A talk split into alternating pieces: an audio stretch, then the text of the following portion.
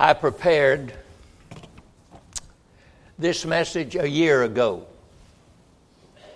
that I'm going to be using today. I prepared it for Mother's Day a year ago, and we couldn't have church because of the Chinese virus. And here it is a year later, Mother's Day. And I want to speak to you that message that I was prepared to speak back then. I want you to turn with me in your Bibles to Luke's Gospel, chapter 1. Please feel free to turn in the scriptures how important it is to study the Word of God. Why is that so? Because it's the Word of God. Heaven and earth will pass away, but my word will never pass away. It's an eternal word. And it is a true word, and it's a pure word. Luke's Gospel, chapter number 1, verses 26 through 27. Chapter 1 of Luke, 26 through 20, pardon me, 26 through 35. Let me extend that. Luke 1 26 through 35. In the sixth month, the angel Gabriel was sent from God unto a city of Galilee named Nazareth to a virgin, espoused or engaged to a man whose name was Joseph, of the house of David, and the virgin's name was Mary. And the angel came in unto her and said, Hail, thou that art highly favored, the Lord is with thee. Blessed art thou among women. And when she saw him, she was troubled at this saying, and cast in her mind what manner of salutation this should be. And the angel said unto her, Fear not, Mary, for thou hast found favor with God. And behold, thou shalt conceive in thy womb and bring forth a son, and shall call his name Jesus. He shall be great, and shall be called the Son of the Highest. And the Lord God shall give unto him the throne of his father David. And he shall reign over the house of Jacob forever, and of his kingdom there shall be no end. Then said Mary unto the angel, How shall this be? Seeing I know not a man. And the angel answered and said unto her, The Holy Ghost shall come upon thee, and the power of the highest shall overshadow thee. Therefore also that holy thing which shall be born of thee shall be called the Son of God. I want us to focus our attention on what we have read in verse 26 and 27. In the sixth month, the angel Gabriel was sent from God unto the city of Galilee named Nazareth to a virgin, espoused to a man whose name was Joseph of the house of David, and the virgin's name was Mary. I want to speak this morning on the subject introducing Mary, the mother of Jesus. Mary was the most honored and privileged mother who ever lived. You know, you read about certain mothers in the Bible. Eve, for instance, was called the mother of all living and gave birth to the first baby ever born. His name was Cain.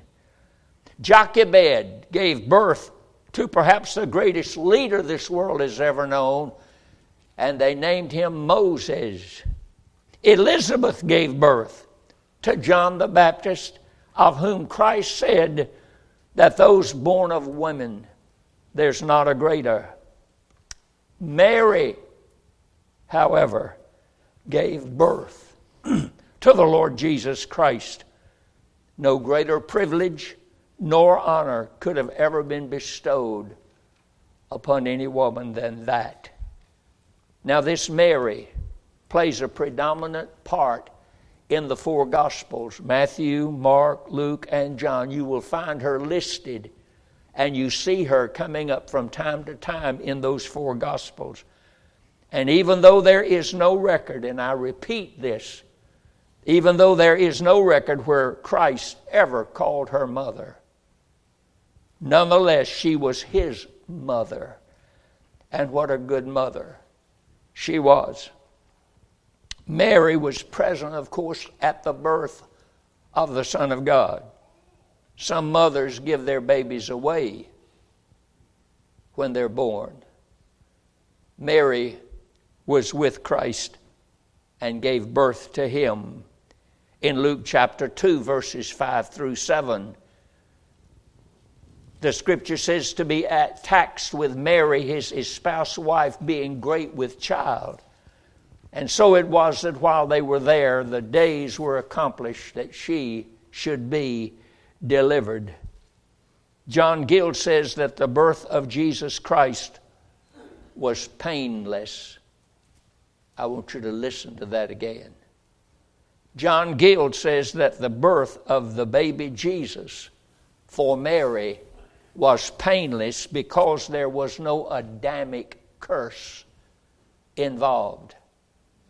Jesus Christ was not born the son of David or Adam. He was born the son of God. There was no handmaid. She took care of the postnatal activities. She cut the umbilical cord. She bathed him in water and wrapped him with strips of material called in the Bible swaddling clothes. She had no cradle, so she improvised by placing him in a feeding trough of animals. Mary was also present at his circumcision. In the second of Luke, verses 21 and 22, when eight days were accomplished for the circumcising of the child, his name was called Jesus, which was so named of the angel before he was conceived in the womb. And when the days of her purification according to the law of Moses were accomplished, they brought him to Jerusalem to present him to the Lord.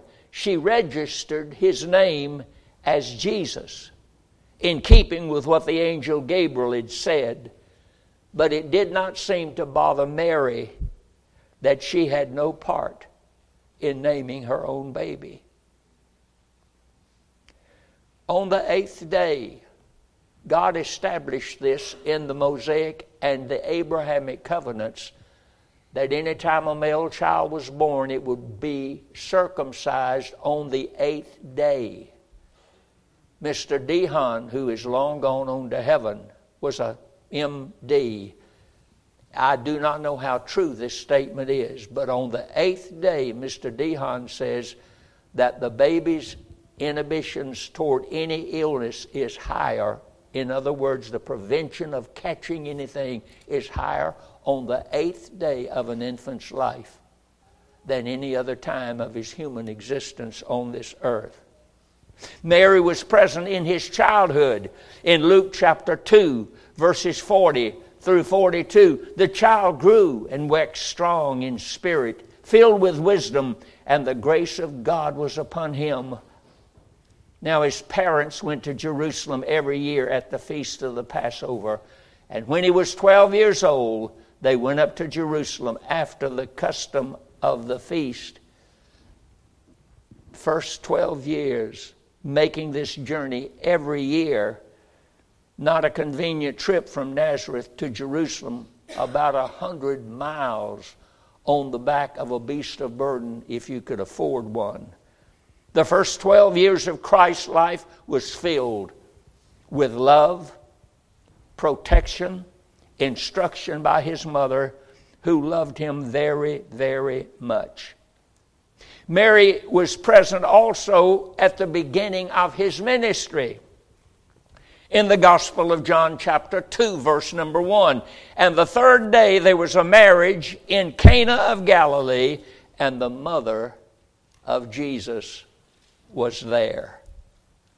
When Mary told Jesus that they had run out of wine, do you remember what Christ's response was? He said to Mary, What have I to do with thee? But Mary did not get her feelings hurt. because of his response. She trusted her son and turned to her servants and she said, Whatever he says, you do it.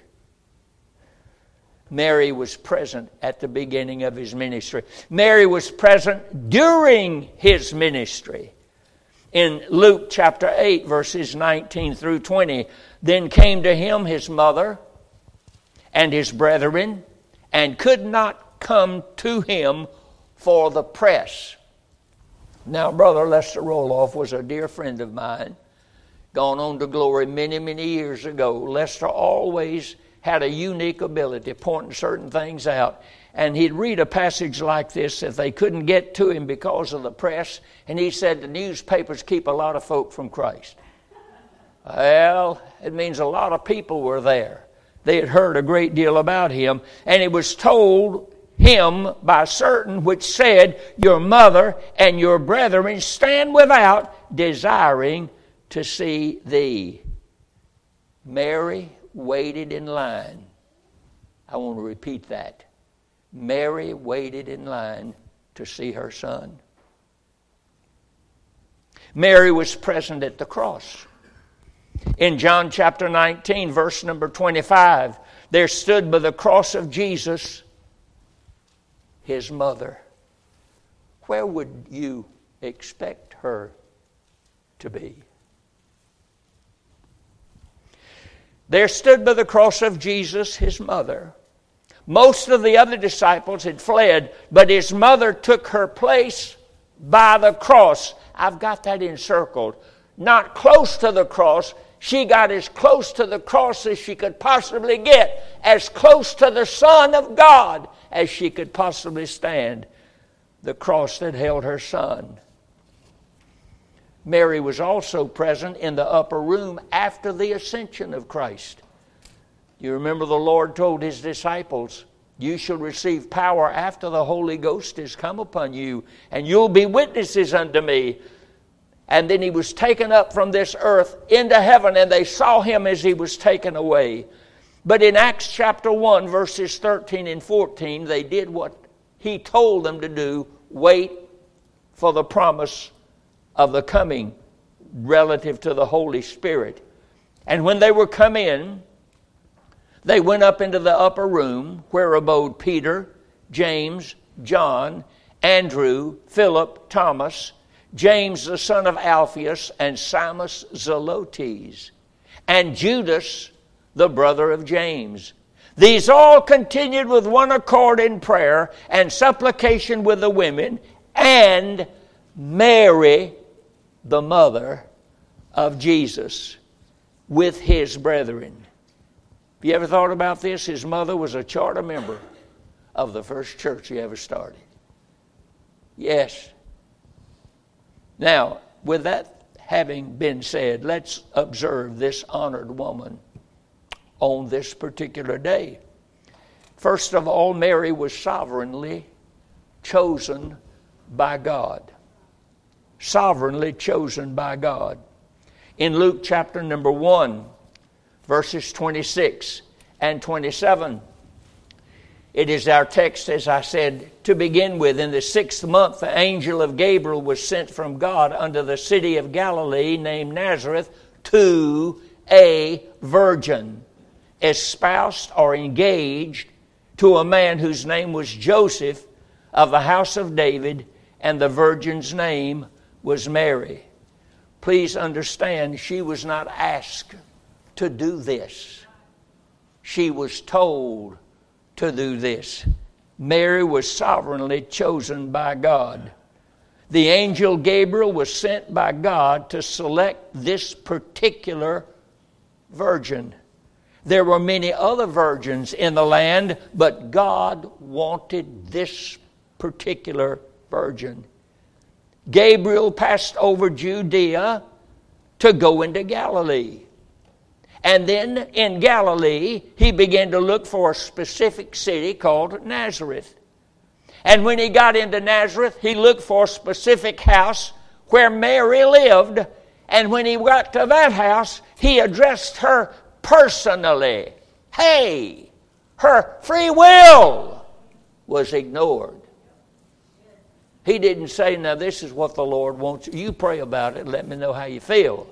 We'll get back with you in a few days and see how we work. Lady, I've come to tell you you're going to have a baby. She said, That's impossible. I'm a virgin. God said, You're going to have a baby. And whenever the Lord speaks, it happens as God has said. Gabriel did not wait for Mary's permission. She didn't say, You know what? I need to think about this a little bit. Now, the purpose of this choice is number two. Why did God choose a virgin to give birth to the Lord Jesus Christ? Why did God do it? What would Mary's function be? Number one, to fulfill Scripture. To fulfill Scripture. 700 years before this ever happened, that we're reading about now, a man by the name of Isaiah, inspired by God, contains this statement in Isaiah 7:14, therefore the Lord himself shall give you a sign. Behold a virgin shall conceive and bear a son and shall call his name Emmanuel. If you study the account in Matthew chapter 1, he had two names Jesus, Emmanuel. Jesus being Savior, Emmanuel being God with us. And it was said several hundreds of years before he was ever born, but it happened exactly as God said. She did it to fulfill Scripture. You know, there are some scriptures in the Bible, prophetically speaking, that have not yet been fulfilled. But don't you despair, my dear Christian friend. Everything that God promises, He will execute, and it'll be always at the right time, in the right place, with the right people.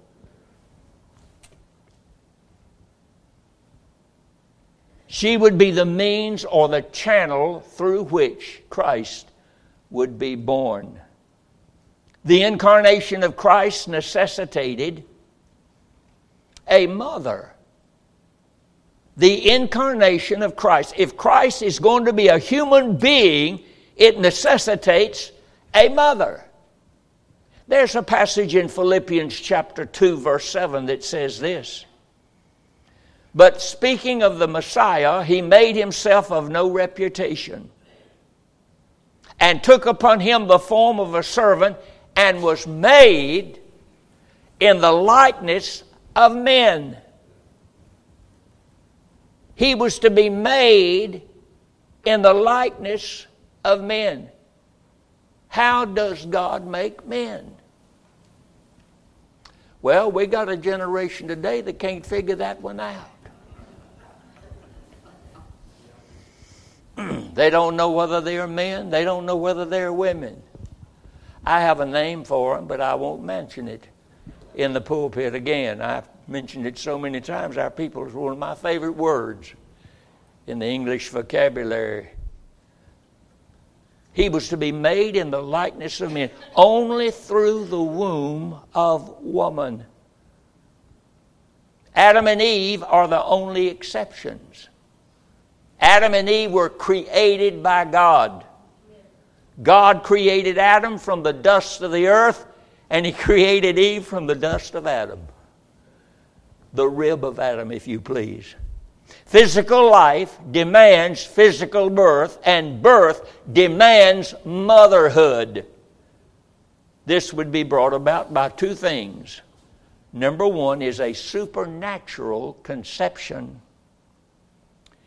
now, there are two or three other possibilities in our day and time that we say people can be born. Number one, we talk about artificial insemination. They didn't even practice that back then. Jesus Christ was not a product of artificial insemination. Jesus Christ was not a product of biological reproduction. Jesus Christ was the result of a supernatural conception. In verse number 35, it says this And the angel answered and said unto her, She had raised the question, Mary in verse 34 said to the angel, How shall this be, seeing I know not a man? How can I have a baby if I've never known a man? In other words, how can a virgin have a baby? By supernatural conception. The angel answered and said unto her, The Holy Ghost shall come upon thee, and the power of the highest shall overshadow thee. That word overshadow comes from a Greek word that means to envelop in a haze of brilliancy. To envelop in a haze of brilliancy. The Holy Spirit of God came upon Mary in a haze of brilliancy. She was overshadowed by the Holy Spirit. Therefore, also that holy thing, that seed which shall be born of thee, shall be called the Son of God. It necessitated a supernatural conception. It also necessitated a natural birth. Jesus Christ was a full term baby, nine months, as God had ordained it to be. Now let's proceed again. The purpose was never, that is, the choosing and selection of Mary to be the mother of the Messiah, was never the channel or means that it should be worshiped. Mary was never chosen by God to be worshiped. And neither were you and neither was me. We were chosen by God to be worshipers of God Himself, the Lord Jesus Christ.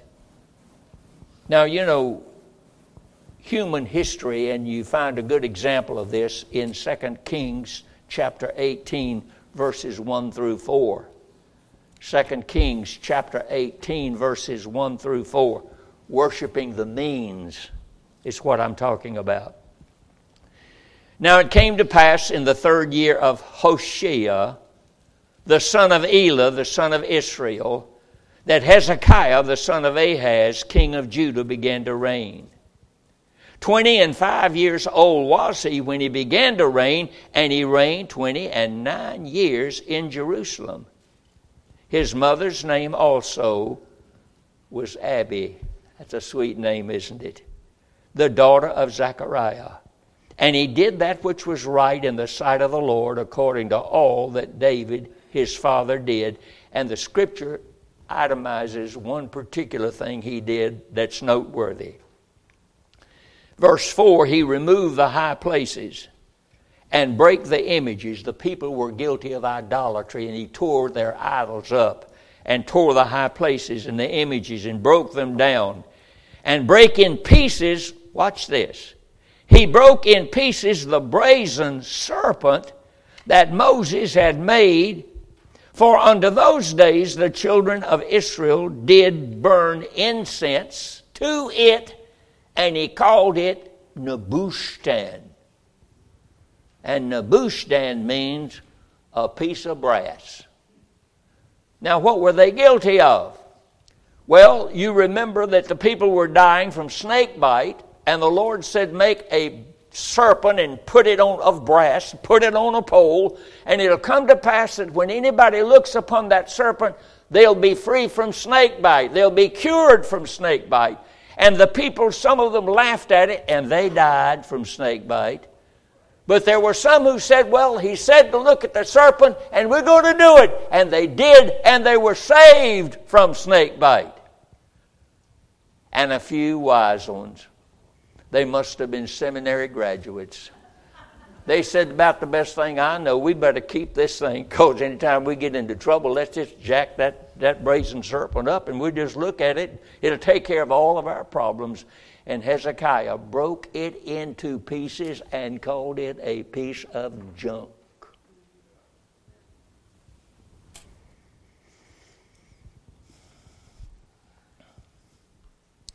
It has been done the same with the Virgin Mary. and is called Mariolatry. Now I'm getting you ready for something, and I'm going to give you a moment to get to it. But the same thing is being done with the cross today. And I do not speak disrespectfully of the cross, but I'm speaking factually of the cross. I've noticed that a boxer will cross himself before a fight. He's sitting in his corner, and just as the bell is about to ring, where he encounters his enemy, his enemy, before he does that, he'll got to make the sign of the cross. I've noticed some football players, they forget all about the football and they get crossing the football, the goal line, first thing they do. It's like they got a giant rabbit foot. Boy, I know some stuff you don't know. Now you watch this. Mary was never designed for that. Ladies and gentlemen, You know what the cross is? Apart from Jesus Christ, just a piece of wood. Don't ever forget, there were three crosses on that hill. Which one are you talking about? You said the old rugged cross. There were three old rugged crosses on that hill, but only one Lord Jesus Christ. Now, it's been done also, as has been done with the cross and with the brazen serpent, it's been done with the Virgin Mary, and it's called Mariolatry. That's a good word for it. It is worshiping the mother of Jesus Christ. There are several faculties that are called into play on this. One is called the Immaculate Conception. By the way, if you have not read Charlie Justice's book, uh, on Roman Catholicism, you need to do that. Wrote a tremendous book on Catholicism and what Catholics believe and what Catholics teach, and it's a factual book. The Immaculate Conception. This means that Mary was conceived and born free from original sin. Defined by Pope Pius IX in 1854. All the rest of us were born in sin, except Mary. She didn't. She was able to escape it because she was selected by God. Then the matter of the Assumption. This was decreed by the Pope as recent as November the 1st, 1950. It states that Mary did not die, but was bodily taken to heaven. The Pope said this did not come from God's revelation. He based it upon the opinion of the bishops. Well, la di da. Who are the bishops? They're sinners going to hell apart from the shed blood of the Lord Jesus Christ. Now, if you did not like me just a little bit, you probably going to like me less after this sermon. You have the Madonna and the child referring to the Italian paintings that have been done. A selection of paintings dealing with Mary and the Christ child. One of these paintings show Mary in glory with her attendants, and they got a halo over her head. God never intended for Mary to be worshiped. They have given her titles in addition to the proper name of Mary. She is called our intercessor, the mother of God, the beautiful sapphire, the divine woman, the daughter of her own son, the lady of miracles, the sacred one, equal with God. And then Ave Maria. That's one of my favorite songs. You need to change your selection. Ave Maria. These are the first words of a Roman Catholic prayer. It means Hail Mary. It is designed to get Mary to pray to her son for sinners. They feel like that mama can get to him better than anybody else. Kind of makes you want to take a bath, doesn't it? By the way, you're in a Baptist church today. In this rosary used to perform this ritual, there are 50 small beads representing Hail Mary 50 times. And there are five large beads that equally divide the small beads. Now let's hurry. The basis for this choice why did God do it this way? To call on a virgin to be the means of the birth of the Lord Jesus Christ. In Luke 1, verse 28, and also verse number 30. Luke 1, 28, and verse number 30.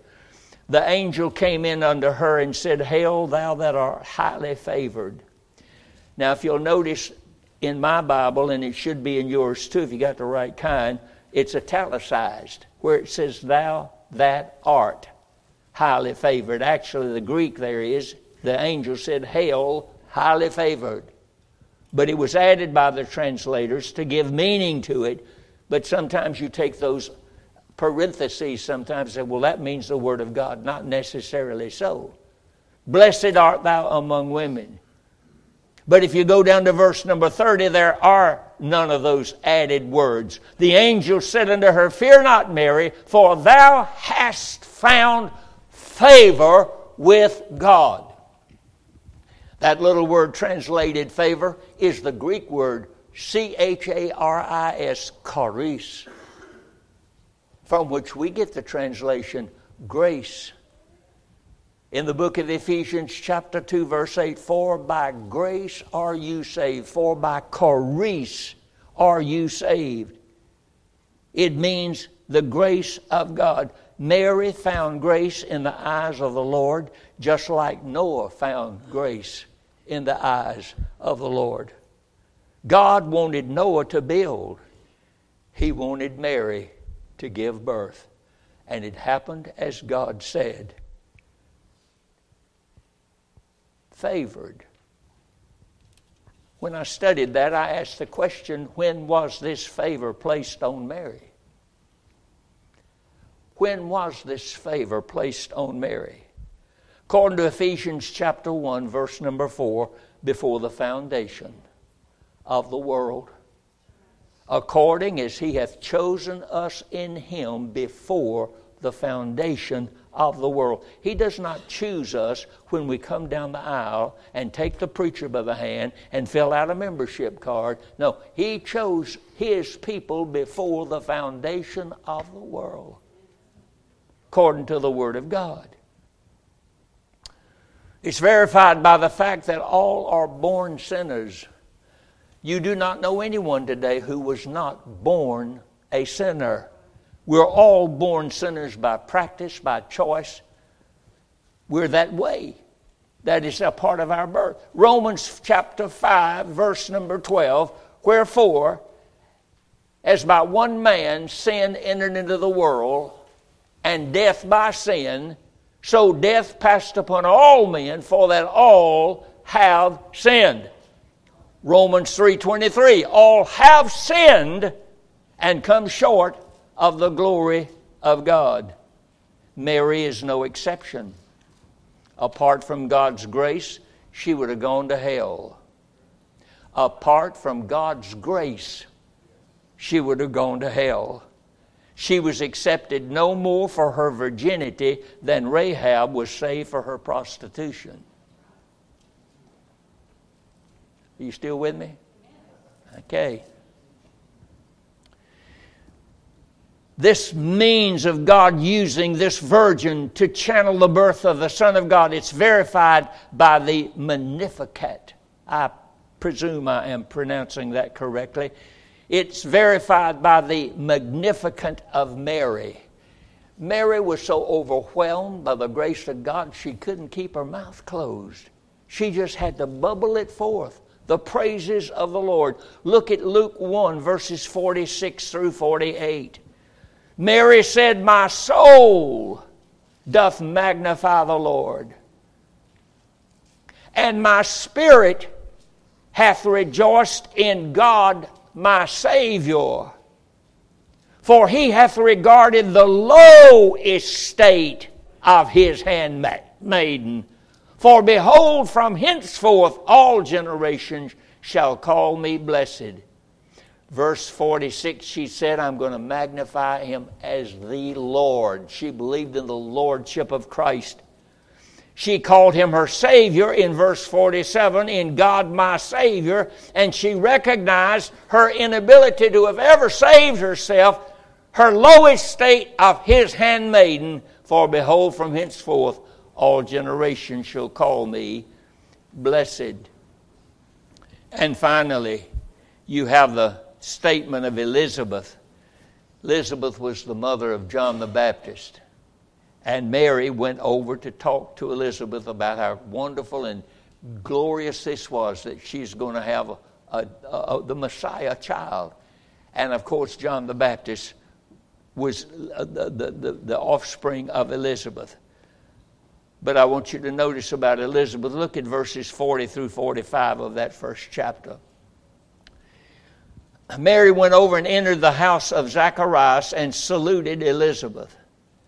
And it came to pass that when Elizabeth heard the salutation of Mary, the babe leaped in her womb. You said, what does that mean? It means the babe leaped in her womb. That's what that means there.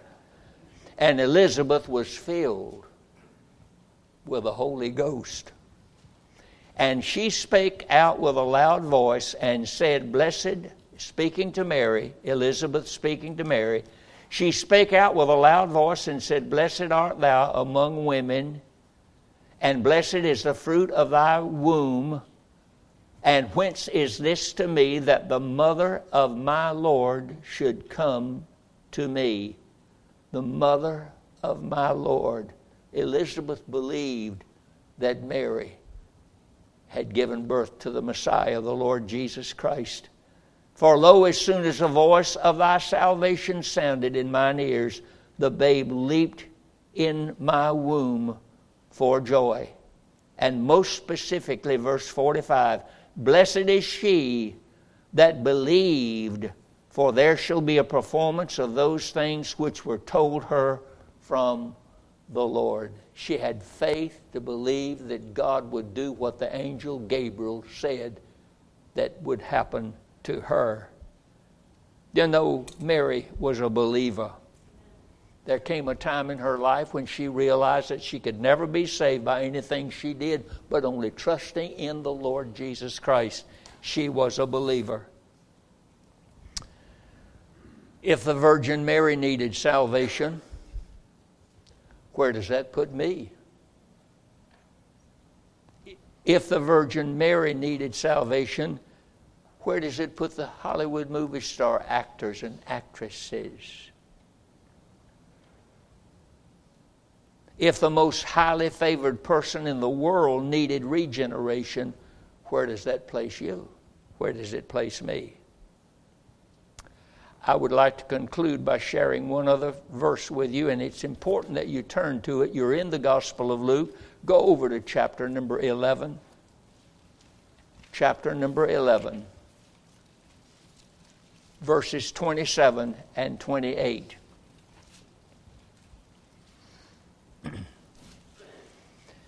and it came to pass, and this happened during the ministry of Christ it came to pass, as he spake these things, a certain woman of the company lifted up her voice and said unto him, Now, this is a woman speaking to Christ, okay? Blessed is the womb that bare thee, speaking of Mary, and the paps which thou hast sucked, speaking as a baby receiving nourishment from the Virgin Mary. But Christ said something very important. He said, Yea, rather, blessed are they that hear the word of God and keep it. One who believes on the Lord Jesus Christ for salvation holds a greater position than even Mary being the mother of Jesus. Did you see that? That's what your Bible says. When Christ died, Mary identified with what he did on the cross. When the Holy Spirit came on the day of Pentecost, she identified herself with the New Testament church. What an example of Christian motherhood. To love the Lord, to believe in the Lord, to trust in the Lord, and to believe in the church which He has established as His meeting place for His saints. That's Mother's Day for Mary, the mother of our Lord Jesus Christ. Let's stand, please, for prayer. Dear Father,